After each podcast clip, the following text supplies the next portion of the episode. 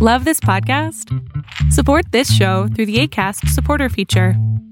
It's up to you how much you give, and there's no regular commitment. Just click the link in the show description to support now.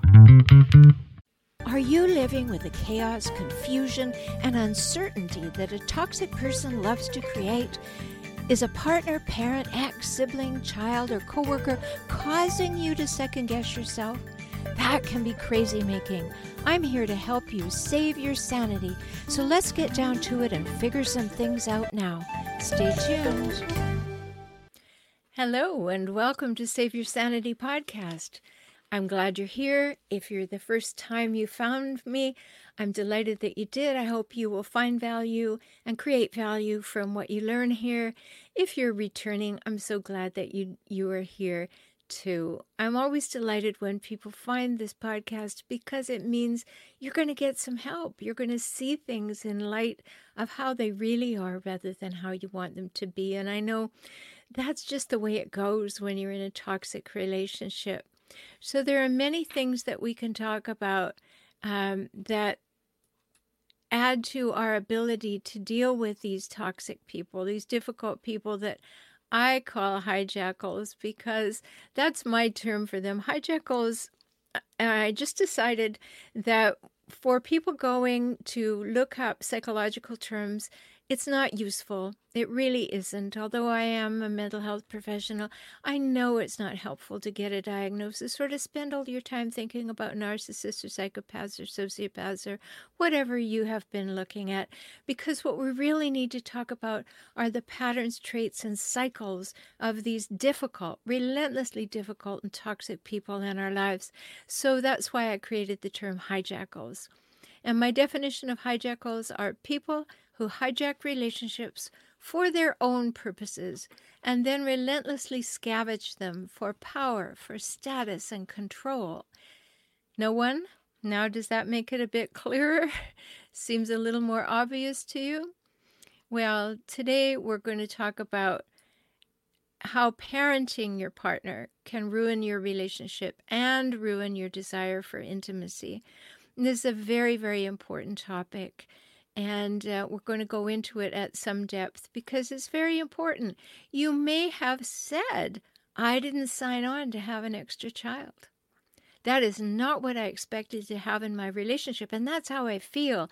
I feel like I've got one. So, we're going to talk about, as I said, how parenting your partner can ruin your relationship. And you probably don't want to be ruining your relationship, right? that is not what you want to be doing. And you're frustrated and you'd like to be able to figure it out, but you're not exactly sure how to do it. Well, I'm here to help you. You can always find me at forrelationshiphelp.com. Forrelationshiphelp.com. And if you enjoy this podcast, you can support the podcast by going to patreon.com slash save your sanity. Patreon.com slash save your sanity.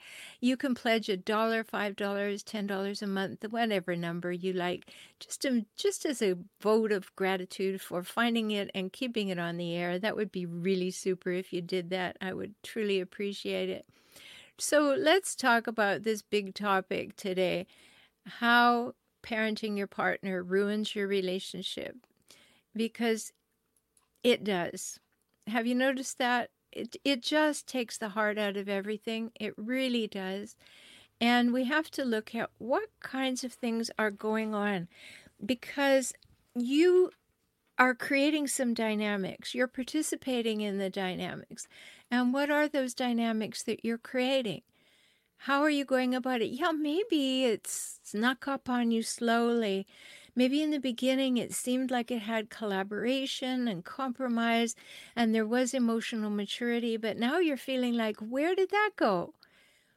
Like, nothing gets done the way it needs to get done. I don't like this. I wish it were different. Maybe you're criticizing, maybe you're complaining. Um, maybe you are always showing somebody how to do something, telling them how to do something, telling them why don't they already know that? and really, what it boils down to is you come to a place where there is a lack of acceptance, a lack of respect, and it keeps being eroded. Every time it, you find yourself going, Oh, really? Do I have to do that? Really? Do I have to do that for you? You find that the respect and the acceptance of your partner is totally eroded. And that is not going to be helpful at all for having a satisfying relationship. And it, you will get to the place where maybe you're making demeaning comments to one another. I don't know which one of you might be the one who's being a parent, but the one who is parenting will begin to diminish their partner. And I mean parenting their partner, not parenting their children. They will begin to diminish them and control them and correct their behavior. And, you know, maybe constantly be on them. Like, you shouldn't eat that. You should exercise more. You should do this. You shouldn't approach your job like that. There's no equality in that, is there? Now, if you listened to my podcast a couple of weeks ago on the three must haves to have a healthy adult relationship, you know that you must have equality, reciprocity, and mutuality. Well, you sure can't have those things if you are parenting your partner. Now, of course, we're going to have those wonderful moments when we're actually there for our partner and it feels a bit like parenting because it is that protection, that is that it's okay. And when you get a bruised knee or the bruises of life, that person is there to say, It's okay, we'll manage, I'm here. I'm not talking about that kind of parenting. I'm talking about the kind of parenting that says, Oh, you've got so much to learn. You don't do things the right way. I have so much to teach you. I have to always be telling you. And that can make it so that you don't feel like you have a partner at all. And you could be causing resentment. What kind of resentments are you causing? You know, maybe you are just taking over for them. I remember a couple that came to see me, and I have clients all over the world, but I remember this one particularly and the woman was a medical doctor, and the husband was an entrepreneur, and they just had a baby. And when they came to see me, this honestly happened. The husband kept saying, She's totally incompetent. I can't ask her to do anything. I don't even think she takes care of the baby in the proper way. I've got to be there all the time. Well, obviously, you're dealing with a medical doctor who takes care of people all the time. She probably knows very well how to take care of a baby. And as we uncovered all of those pieces, he got to see that he was frustrated, he was resentful, he was resigned to having to do it forever, and he hated it. And yet it was all in his head. It was all in the way that he approached his partner. She was perfectly capable. Of course she was. She ran a business. She ran a medical practice. She had all kinds of wonderful attributes. But he was just not in the equality, reciprocity, and mutuality mode. And we had to work that through. And we did. We did. So it's important for us to realize that, you know, if you find that you get into a parenting role and maybe you felt you needed to, but maybe you've overstepped. Maybe you've been overly willing to do things and not allow the other person to show up as themselves. And that happens. But there's a big difference between treating them, um, you know, caring for another human being and treating them as though they are a child. Much different. So you have to find that fine line. Maybe occasionally you make an appointment for your partner. But if you always have to make the appointments because they never do it and they expect you to do it, and it's not because you made an agreement that you'll do it, but it's left to you to do, or maybe you find yourself choosing their clothes or telling them what to wear. Nobody wants a partner to tell them what to wear. They want to tell them when they look good. But you could take on a parenting role and start telling them what to wear and what to do and maybe you go the other way. Maybe you're catering to their every need. You're jumping around trying to be everything to them. You're not going to respect them in that case at all. Maybe you're smothering and overprotective, or you pick up after them so much. It's not going to work well for you. It just isn't. You know, and it's important to recognize that our earliest relationships, especially with our mothers, influence our ability to connect with other adults for our whole life. That relationship that we had with our mothers mostly affects the relationships we have for the rest of our life. And so we want to talk for a minute about attachment because that's where it begins to really show up. And I've talked in other shows about it. I've had interview shows about attachment theory. What does this really mean? Well, when we're securely attached, that's the um, the phrase that that we want is the most positive. When we're securely attached, um, we maybe we had loving, consistent mothers, and we grew up to see ourselves positively, and we're comfortable with other people, and we're not afraid of being alone or re- rejected or abandoned. We're not concerned about that. We're not waiting for the other shoe to drop. We feel quite comfortable. That's where the security comes. But if we weren't securely attached, then we're going to have difficulties with relationships and maybe we're insecurely attached. And when you're insecurely attached, then your mother probably, and maybe your father too, but your mother primarily, was inconsistent in her attention to you. Maybe she was neglectful. Maybe, on the other hand, she was hostile when she did pay attention to you. And you went between those two opposites of neglectful and hostile. And you just didn't know how, how to approach this at all. So you became avoidantly attached. That's kind of scary. People who are going back and forth between those pairs of opposites are difficult. And so that's your experience of relationship. So you bring that in with you. And so what is on the screen right now is really important to recognize because the research of Glenn uh, said we choose our partners similar to our opposite sex parent. We choose our partners similar to our opposite sex parent. So if you think about that for a little bit, is that true? And did you like your opposite sex partner? Did you feel comfortable with your opposite sex parent, rather? Did you feel loved by them, consistently loved by them, validated, approved of? It's very important stuff. And this is what happens because it will create intimacy as a problem. If if that was the case, if we were insecurely attached, we could have been avoidantly attached, we could have been fearfully attached, meaning that we got a negative self image and we were passive and dependent, and maybe we were around a passive aggressive parent. And so the signals were all mixed.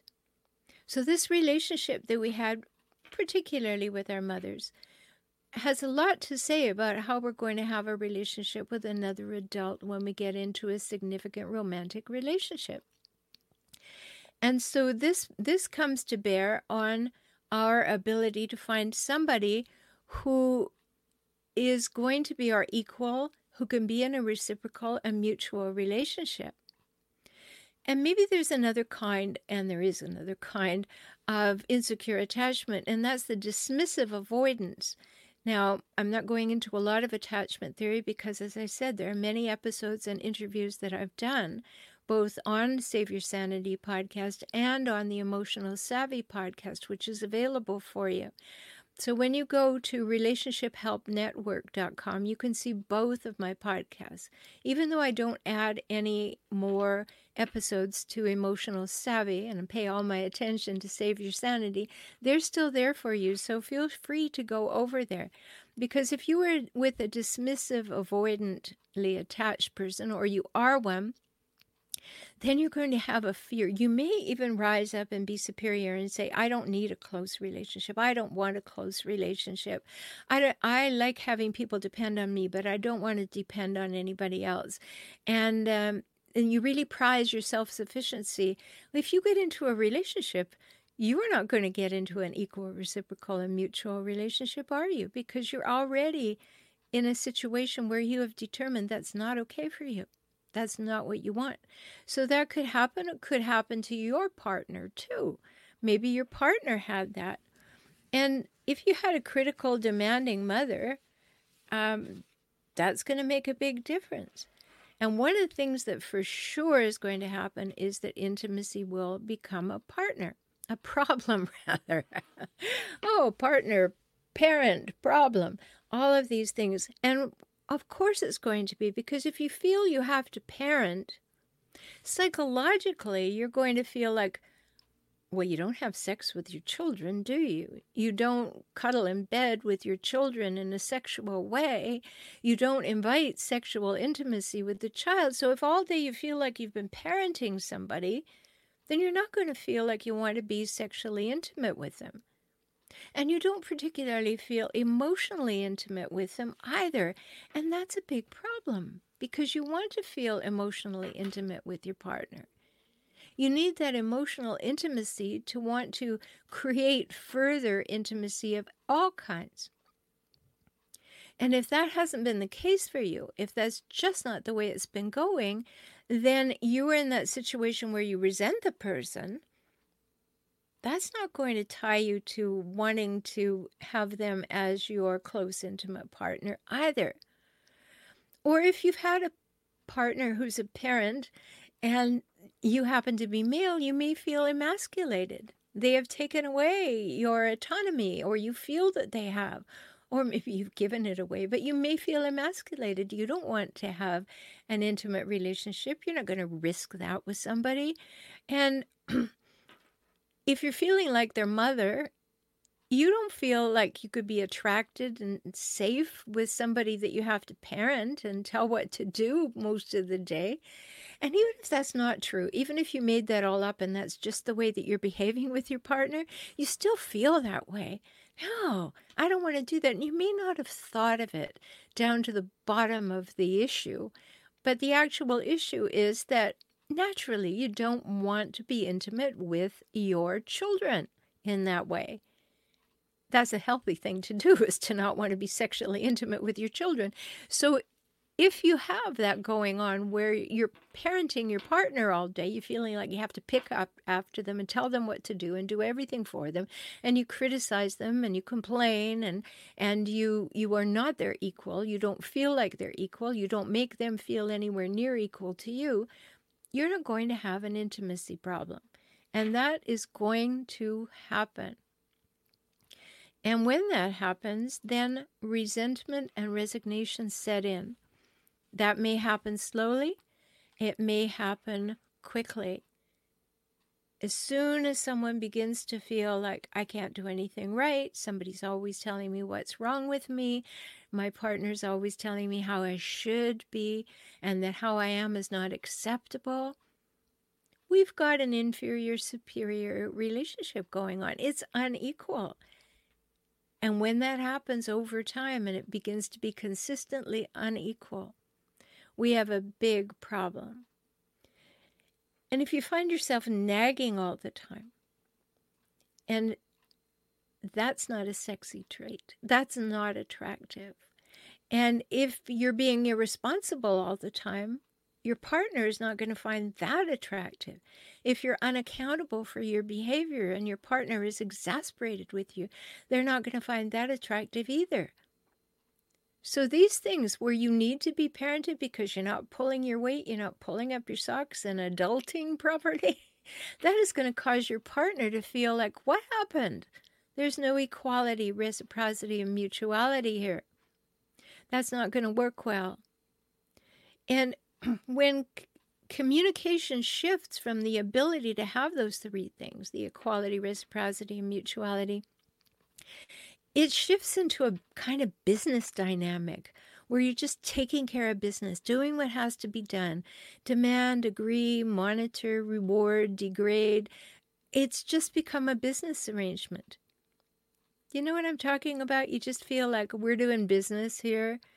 It's not making you feel good. It's not making you feel seen, heard, known, acknowledged, appreciated, and accepted because someone is always finding fault with you or that you have to take care of everybody else and nobody takes care of you. So you become the parent to everybody, including your partner. That may or may not be true. Those may be traits that you have just adopted, adapted, or inherited from a dysfunctional family that you grew up in. Or maybe you actually thought the other person was a mature adult and they behaved like that for a while and then they fell off the wagon. And now you're terribly disappointed and you're trying everything to try and get equilibrium back. And you don't realize that you've taken on the parenting role. And that may happen. You may not realize that. But one thing I'll tell you for sure if you habitually become a parent to your partner, your relationship is going to be ruined. And at a minimum, you are going to be living together in resentment and resignation. And that is not going to be a happy place to be. So here's a few questions that you could ask yourself to figure this out. Am I actually partnering my parent? there it goes again. I'm actually parenting my partner too much. So here's some questions. Are you nagging? You know, if you really think about it, are you reminding, nagging, giving deadlines, being exasperated, telling people that you know they never show up in any any positive way. Are you doing that? Um, do you find that your arguments resolve nothing? They're just arguments. They're just ways to put the other person down or to catch them doing something wrong. That will put you in a parenting role. Do you find yourself cleaning up after your partner because it's just easier?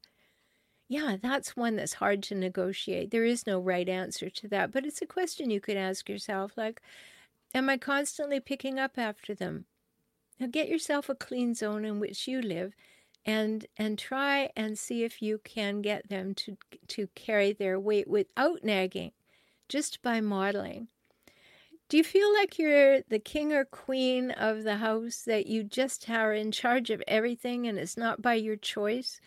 Or maybe you're the kind of person who likes it and then complains about it, but that's a whole other negative issue. But are you the person who has to be in charge by default or nothing will get done? Is that your impression of your relationship? Well, if you live from that, it may be true, it may not be true, but if you live from that, you are going to live in resentment, and that's not going to do. And if you're constantly making excuses for your partner rather than setting boundaries and having agreements and improving your communication and conflict management, you may get into a parenting role as well. And then there's the other thing where you actually baby your partner. Now, that's a big, long conversation, but if you're doing that, you're not going to be happy. It may be cute. In the beginning, you may feel that it's cute, but it wears out really soon, right? You may have had that happen. It already is worn out worn off. You don't want to do it anymore. So, how do you overcome parenting mode with your partner? So, I'm going to give you a few things. Now, when you listen to the podcast and you go to the podcast notes, you will see some of these things there for you. But first of all, you need to be mindful that you're doing it. And maybe you're just waking up to the fact that what really is bothering you in your relationship is your partner is parenting you. So, either way, be mindful. If you are the one who's being your partner's parent, be mindful of that. And if you've just had the penny drop and say, that's what's really bothering me, my partner is always parenting me or trying to. I don't like it. We need to talk about it.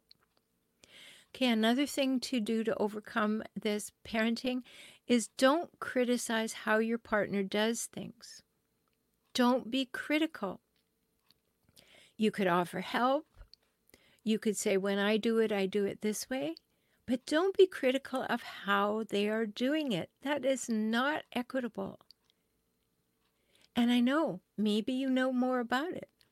But you, there are great ways of communicating. You can say, "Do you know I've done that several times, and I have a few ideas. Would you like to hear them?" And they might say, "No, I want to do it on my own," and let them. You know, it is not up to you to make everything right in that regard. Things don't always have to be done right.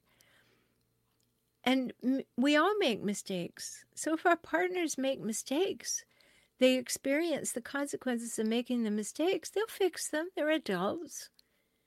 Now, yeah, I know. Sometimes they're not going to fix them. I can't give you any global statements that are always true, but I'll tell you that it'll be less difficult to fix your relationship if you stop trying to fix your partner and many times when you're parenting your partner, you're trying to fix them and tell them how to do it. Now, here's a big one. If you want to overcome this parenting mode, you have to listen to how you speak to your partner. If you have a parental tone, an exasperated tone, a you should tone, or how could you be so stupid tone, you've already got a problem and you're creating it. And if you're hearing that from your partner, then you're beginning to recognize this parental situation, which is not good. Another question you can ask yourself is Do I really, you know, when I'm really, really, really honest with myself, do I have a need to control these situations? Am I afraid of things getting out of control and therefore I take control? Because that means that maybe you've got some personal work to do. You've got some things to discover and uncover that would allow you to be able to do things differently and to feel differently about them. And the last thing is you might need to get help. Because this may have become a pattern it may have become a cycle. It's the way that that you run and it's not healthy. And as you recognize this whole thing about the dynamic of parenting your partner and how that feels for both sides neither person's happy Neither person is happy when they're being parented or having to parent or think they have to parent. Neither person is happy, and it's not creating a relationship that has legs that can take you into the future.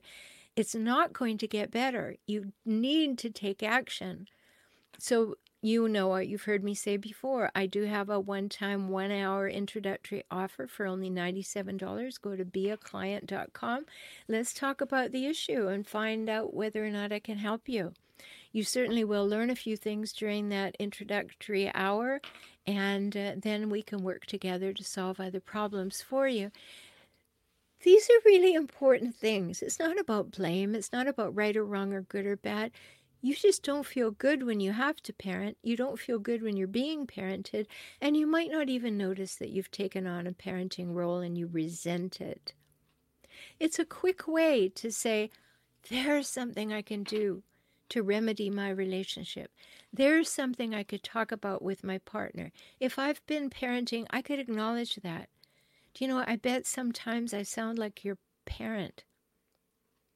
And I know that's not what you want from me. You want support, you want acceptance, you want respect. And when I do that, I realize that's not true.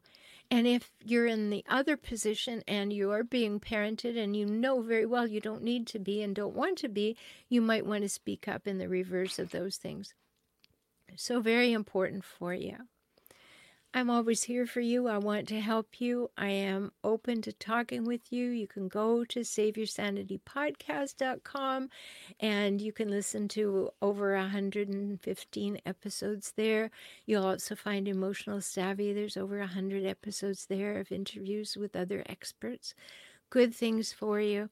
And it's important to recognize that your major relationship in life is the biggest and most important thing and if you have children together, it becomes even more important. And I'm here to help you. So I hope we get the opportunity to talk, or you will listen again soon. And invite your friends to also listen. Find me at forrelationshiphelp.com or on YouTube. That's also the name of my channel, For Relationship Help. So until we speak again, I want you to remember, as I always do at the close of every podcast, that you are important, you matter, you are precious, and I hope you will take super good care of yourself. You will demonstrate to yourself that you matter because you do. Talk soon. Thank you for joining me on the Save Your Sanity podcast today. I hope you've had some new insights some ideas and strategies to help you gain clarity and confidence for moving forward toward greater emotional health and safety. You deserve that, and so do your children. If you found value here and would like to support this podcast with a dollar or five each month, please do so at patreon.com slash save your sanity. Learn more about how to work with me via video conference, join my optimized circles, or subscribe to this podcast on my YouTube channel at my website, transformingrelationship.com. Talk soon.